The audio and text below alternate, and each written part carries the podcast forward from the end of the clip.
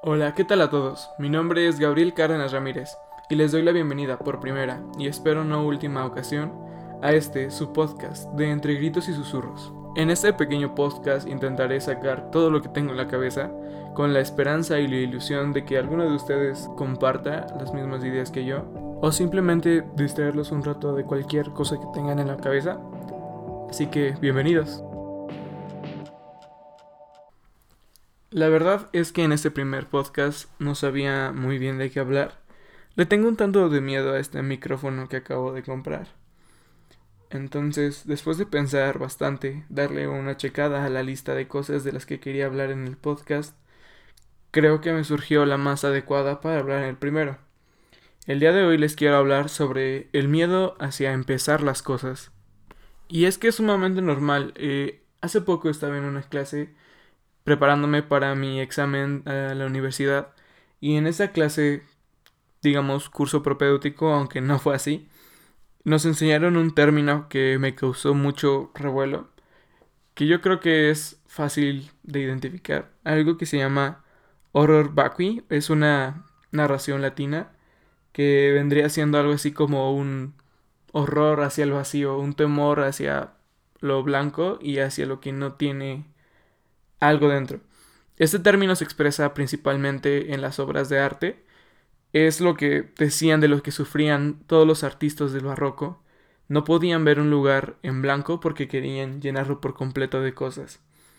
De, de igual manera, hay algo en el cerebro humano que cuando ve las cosas en blanco quiere llenarlas. Pero ¿qué es lo difícil? Lo difícil es empezar a llenar esos espacios que uno considera que están en blanco. Es algo similar a cuando una persona está escribiendo un ensayo. ¿Recuerdan el episodio de Bob Esponja en el cual solo está empezando a intentar escribir y escribe the? Y eso es todo lo que logra escribir. Pues algo similar nos pasa a todos los humanos cuando queremos iniciar algo nuevo. Ese miedo al vacío y ese miedo a no saber cómo continuar lo que ni siquiera has comenzado es lo que yo considero un horror vacui en la vida real. Eh, se supone que le tenemos miedo al vacío, miedo a lo desconocido, miedo a lo que aún no se nos pone enfrente, y es que este miedo al vacío empieza realmente cuando nosotros empezamos a crecer. Si nos damos cuenta, la primera vez que específicamente creo que sentimos este miedo y terror a lo desconocido es cuando nos vamos hacia el primer grado escolar. En este caso aquí en México es el preescolar. Aún recuerdo que en lo personal no tuve ninguna clase de dificultad a la hora de separarme de mi mamá, que fue la que me llevó. Pero desde ese momento puedo entender cómo había otros chicos y chicas los cuales literalmente se estaban aferrando al marco de la ventana con tal de no separarse de su mamá o de su papá, o de su hermano, o de su abuelo, o de su abuela, o con quien sea que hayan estado en ese preciso momento. Por ese miedo a el vacío físico que existe de una persona. Ellos sabían, o al menos suponían, que al regresar a casa su mamá iba a estar ahí, su papá iba a estar ahí, su hermano, o cualquiera de las personas que lo estuvieran cuidando. Sin embargo, el miedo seguía, el miedo de no poder creer lo que tenían enfrente, un salón lleno por completo de niños desconocidos con una señora que les estaba diciendo qué hacer, de qué manera escribir, cómo agarrar un lápiz y qué era lo que tenían que empezar a hacer. En lo personal, esto no me causó ningún conflicto, creo que yo ya estaba listo y no le tenía miedo a este pequeño vacío. Veía a otras personas llorando y sé que parecieran cosas de niños, pero es eso, que los niños son quienes expresan de manera más pura el sentimiento a través del llanto, que es una de las primeras formas literales de la expresión de un sentimiento como es la tristeza.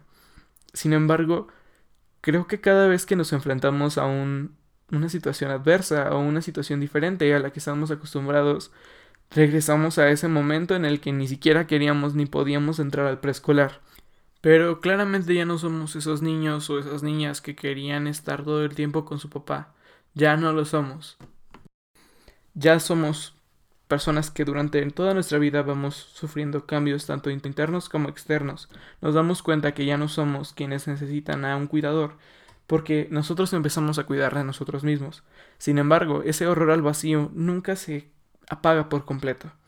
Incluso cuando vamos, por ejemplo, subiendo en los grados escolares, aún recuerdo el momento en el que quería entrar a la preparatoria, en el, en el miedo constante que sufrí cuando vi por primera vez el examen de admisión frente a mis ojos, como yo veía todas y cada una de las preguntas, cómo veía la hoja de respuestas con todos estos círculos por completo sin llenar. Y recuerdo que hubo cinco minutos que en serio perdí por completo, solamente intentando pensar, Dios mío, ¿cómo demonios voy a llenar todos estos círculos de la manera correcta para poder entrar aquí? ¿Qué hago si no paso aquí? ¿Qué hago si mis papás no me quieren apoyar para estar en otra preparatoria, por ejemplo? Y ya sé que suena algo tan absurdo, pero es que el miedo al vacío siempre se vuelve algo muy personal, algo tan difícil de romper que se vuelve incluso absurdo para una persona que no está sufriendo la misma situación. Es decir, para mí el entrar a la preparatoria fue un cambio radical, el estar pensando cómo voy a llenar cada uno de los espacios vacíos y blancos que fueron dejados por mi tiempo en otra escuela, en este caso en la secundaria. ¿Quiénes van a llenar esos espacios en blanco?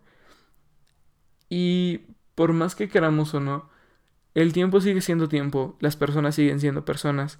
Y no es que nadie sea reemplazable, ni mucho menos, pero buscamos alguien en quien llenar los espacios en blanco que ha dejado toda nuestra vida. Eh, buscamos incluso los aspectos materiales que consideramos llenan nuestra vida. Es como esas personas que tienen tantos problemas psicológicos, tantos problemas sentimentales, que solo buscan un objeto físico. Por ejemplo, las personas que se avientan de lleno al mundo de las drogas, pues quieran que no, es una forma de llenar un espacio físico o psicológico o emocional que no puedan llenar con otras cosas. También hay otra situación que yo le llamaría el rococó mental. El rococó, como recordamos, pues es este um, arte que está en extremo lleno, las cosas están literalmente una amontonada sobre otra. Así como le tenemos miedo al vacío, hay veces que sobrepasamos ese miedo al vacío queriendo llenar cada parte, cada milímetro de nuestro cerebro, cada parte desocupada, con tal de no pensar en aquello que está abajo. Un ejemplo de esto, cuando una persona con problemas familiares llena su vida por completo de deporte, o una persona con problemas en casa las llena por completo de estudio. Recordemos que todo en exceso hace daño, todo en aumento tiene alguna razón de ser así. Conozco personas cuyo arte está inspirado en netamente en no querer reconocer sus sentimientos, en seguir buscando la expresión de su interior, pero limitándose a no contar lo que de verdad está sucediendo en su interior. No tiene nada de malo tenerle miedo a este vacío. Ahora quiero expresarles justamente lo que a mí me dijeron después de que me explicaron este término de horror vacui. Lo que a mí me enseñaron que lo mejor que uno puede hacer en contra de este miedo y terror hacia el vacío es empezar a romperlo poco a poco. En este caso me lo explicaron como el ensayo de Bob Esponja, el cual se veía completamente vacío. No importa si lo primero que escribes en esa página en blanco es no sé qué escribir, porque lo importante es romper ese vacío, ya no tener miedo de empezar, sino no saber cómo continuar es mejor que no saber cómo empezar. Sé que suena un poco revoltoso, pero en cuanto nuestro cerebro ve cómo empiezan las cosas, él mismo empieza a luchar para sacar las cosas adelante.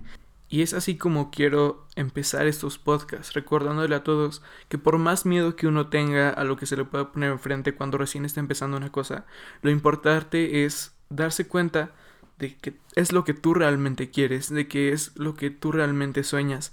Apéguense al arte que hacen, apéguense a lo que escriben, eh, apéguense a lo que sienten, a lo que realmente quieran ustedes como seres humanos.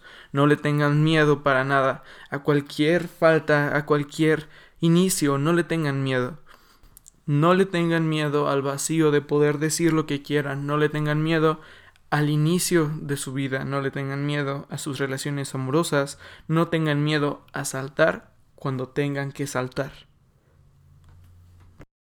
Bueno, y así es como concluyó con este pequeño podcast. Sé que este es el primer podcast, es un primer podcast muy corto.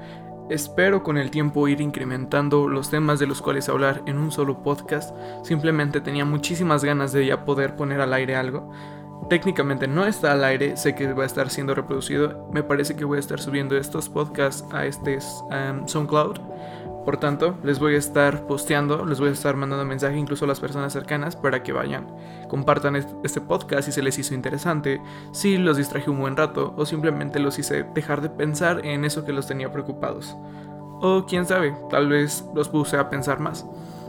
Entonces, esto sería todo por mi parte y muchísimas gracias por acompañarme.